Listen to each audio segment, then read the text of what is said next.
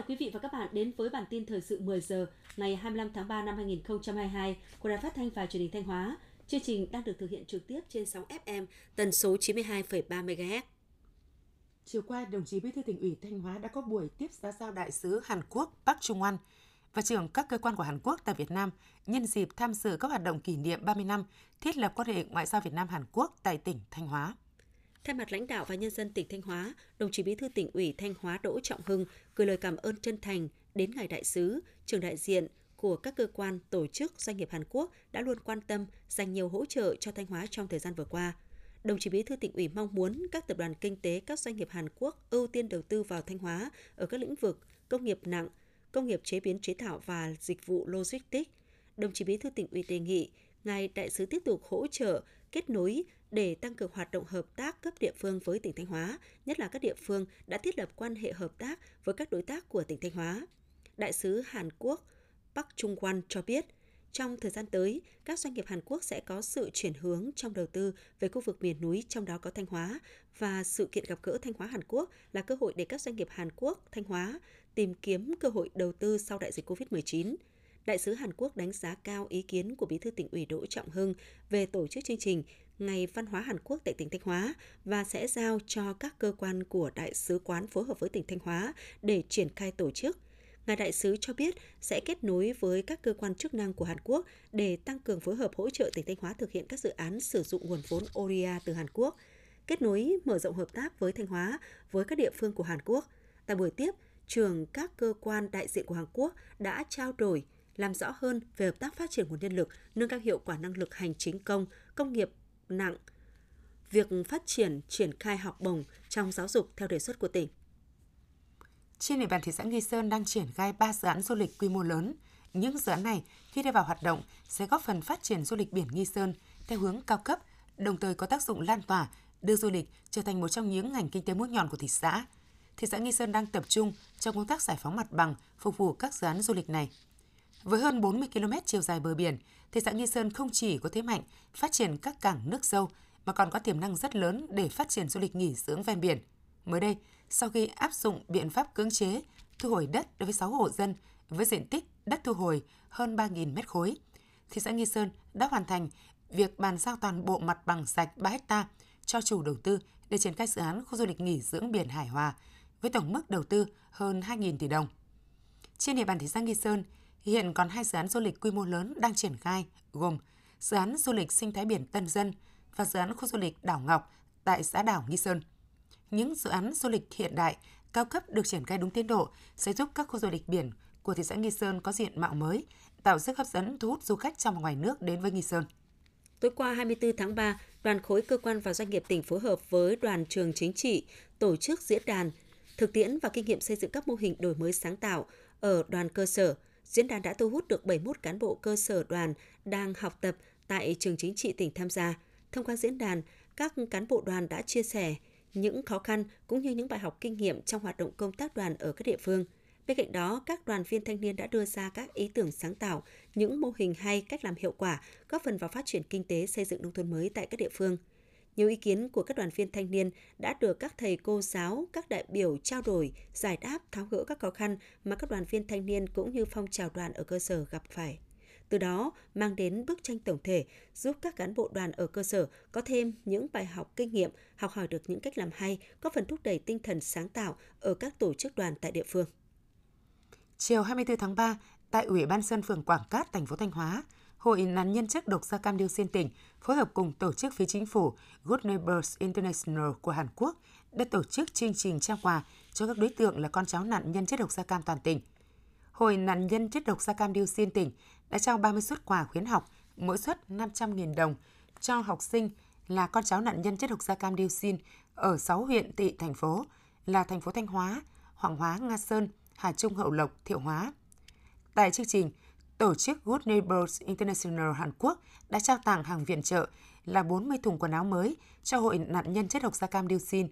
Toàn bộ số quần áo này sẽ được chuyển tới các em học sinh là con cháu nạn nhân chất độc da cam dioxin có hoàn cảnh khó khăn trên địa bàn tỉnh trong thời gian tới. Từ ngày 15 tháng 3, lực lượng chức năng của tỉnh và các địa phương đã tập trung kiểm tra, xử lý phương tiện vi phạm về tải trọng trên các tuyến, địa bàn trọng điểm, có các mỏ khai thác vật liệu xây dựng và công trình thi công san lấp. Sau 10 ngày triển khai đợt cao điểm, các lực lượng chức năng trên toàn tỉnh đã phát hiện và xử lý 626 xe tải vi phạm, trong đó có 99 trường hợp vi phạm tải trọng, 101 trường hợp chở hàng quá kích thước thành thùng, tạm giữ 50 phương tiện với tổng số tiền phạt hơn 2,8 tỷ đồng. Tiếp theo là phần tin trong nước. Hôm qua 24 tháng 3, Thủ tướng Chính phủ Phạm Minh Chính chủ trì hội nghị trực tuyến toàn quốc với doanh nghiệp nhà nước về tiếp tục đổi mới, nâng cao hiệu quả hoạt động nhằm huy động nguồn lực của doanh nghiệp nhà nước trong phát triển kinh tế xã hội. Cùng dự có các Phó Thủ tướng Chính phủ Lê Minh Khái, Lê Văn Thành, lãnh đạo các bộ ngành cơ quan, 63 địa phương và hơn 40 tập đoàn, tổng công ty doanh nghiệp nhà nước. Tại điểm cầu Khánh Hòa, các ông Nguyễn Tấn Tuân, Phó Bí thư tỉnh ủy, Chủ tịch Ủy ban dân tỉnh, Đinh Văn Thiệu, Phó Chủ tịch Ủy ban dân tỉnh chủ trì. Hội nghị nghe gần 30 ý kiến phát biểu của lãnh đạo các bộ ngành và doanh nghiệp nhà nước, nêu ra những điểm nghẽn trong cơ chế chính sách đối với khu vực doanh nghiệp nhà nước,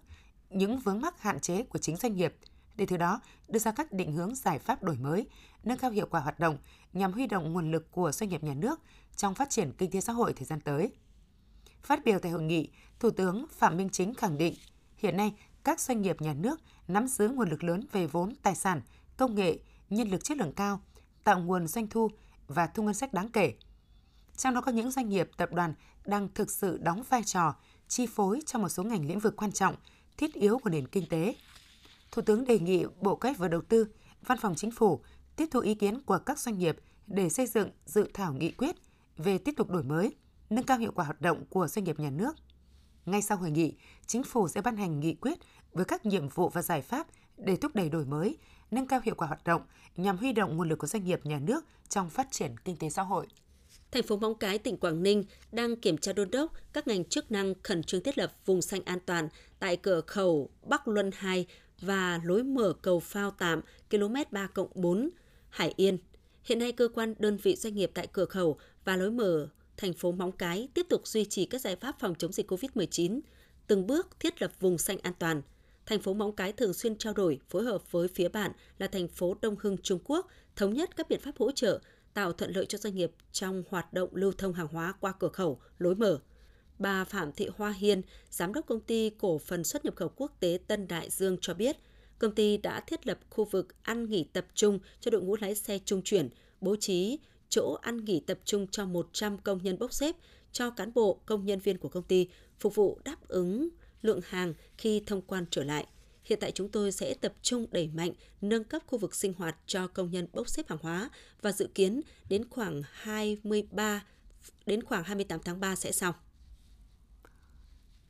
Đà Nẵng hiện đã qua đỉnh dịch, số ca mắc COVID-19 tại thành phố đã giảm còn 1 phần 3 so với những ngày cao điểm. Đây là điều kiện thuận lợi cho thành phố chuẩn bị đón khách quốc tế vào ngày 27 tháng 3 tới đây. Bà Ngô Thị Kim Yến, Phó Chủ tịch Ủy ban dân thành phố Đà Nẵng nhận định, thời gian tới, du khách đến thành phố đông hơn sẽ có sự giao lưu nhiều hơn. Vì vậy, các sở ban ngành cùng với các địa phương không được chủ quan lơ là trong công tác phòng dịch. AstraZeneca Việt Nam và hệ thống tiêm chủng VNVC đã bàn giao lô kháng thể đơn dòng Evucel đầu tiên cho hệ thống bệnh viện đa khoa Tâm Anh để bảo vệ nhóm người suy giảm miễn dịch trước đại dịch COVID-19.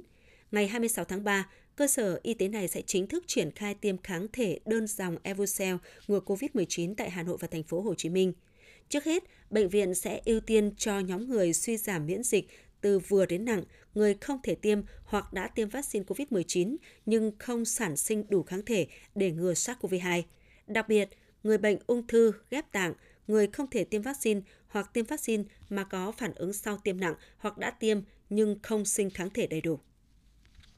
Công an xã Thạch Xuân, huyện Thạch Hà, Hà Tĩnh cho biết mới đây, trong quá trình thu tiền điện thắp sáng tại nhà văn hóa thôn của ông Nguyễn Huy Tý, 74 tuổi, chú thôn Tân Thanh, đã nhặt được một túi ni lông. Cụ Tý cùng người thu phí rác thải sinh hoạt mở ra kiểm tra, phát hiện bên trong có rất nhiều nhẫn vàng và dây chuyền. Trong túi ni lông còn có hóa đơn mua bán vàng. Qua kiểm đếm, có 3 chiếc nhẫn tròn loại lớn, mỗi nhẫn có trọng lượng 5 chỉ, hai chiếc nhẫn tròn loại vừa, trọng lượng 2 chỉ một chiếc. Tổng số tài sản nhặt được là 19 chỉ vàng, giá trị gần 100 triệu đồng. Sau khi nhặt được vàng, cụ tí đã thông báo tìm người đánh rơi, nhưng không có ai đến nhận nên đưa số vàng trình báo công an xã Thạch Xuân để tìm người đánh rơi.